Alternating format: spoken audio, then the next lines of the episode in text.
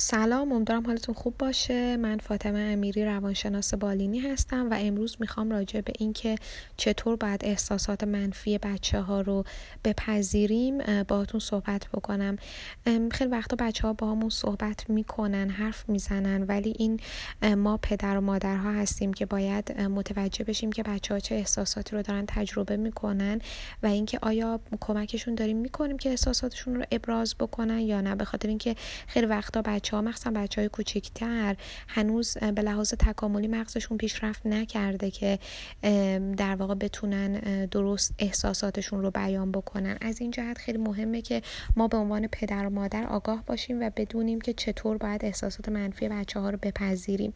خب منظورم از احساسات منفی هم خشم و ناکامی و غم و ترس و حسادت و این هاست کاملا طبیعیه که به عنوان والدین از اینکه فرزندتون احساسات منفیش بخواد ابراز بکنه شما خوشتون نیاد و ناراحت بشین. مثلا اگه یه بچه بخواد به مامانش بگه که ازش متنفره یا نمی‌دونم اگر که یه بچه بخواد به پدرش بگه که دلش نمی‌خواد یه سری کارها رو انجام بده.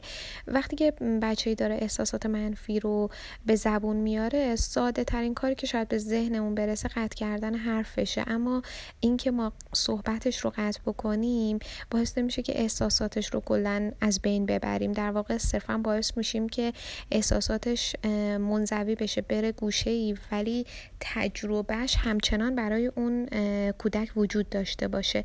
همین جوریش خیلی از بچه ها از احساسات شدید خودشون میترسن.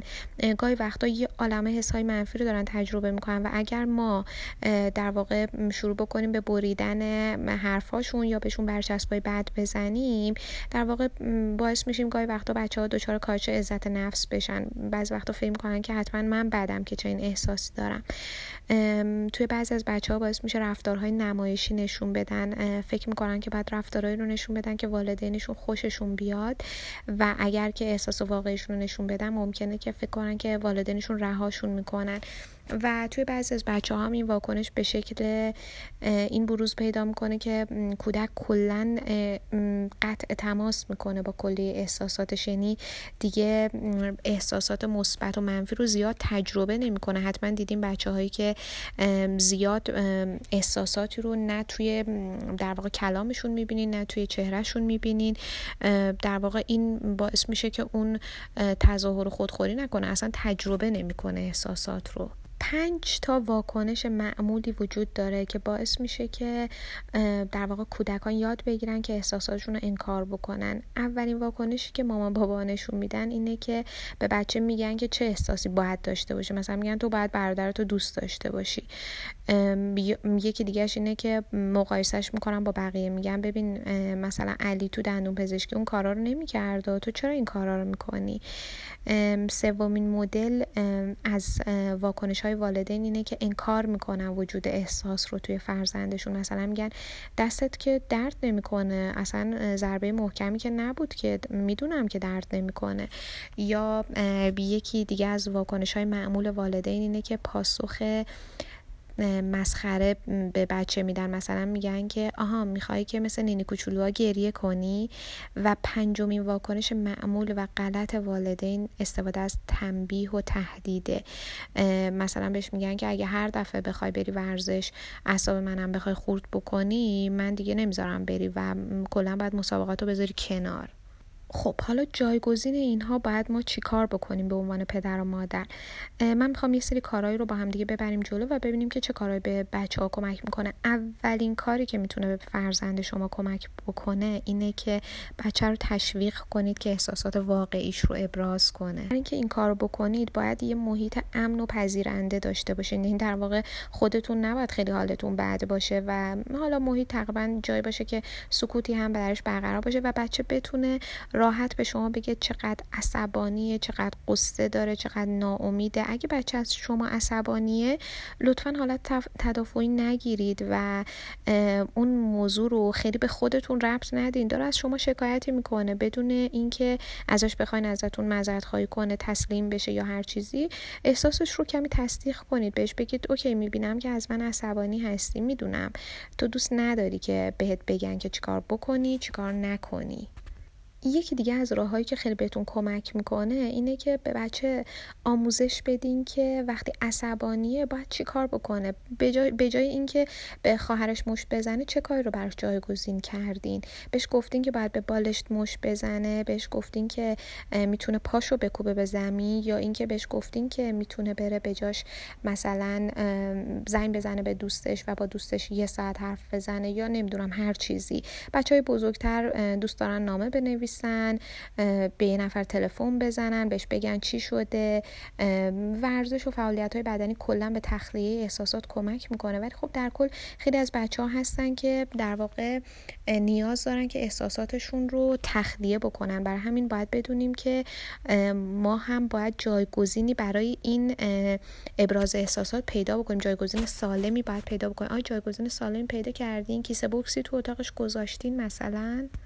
یکی دیگه از راههایی که می‌تونه کمک بکنه به فرزندتون اینه که بچه رو تشویق بکنین که از قوه تخیلش استفاده بکنه.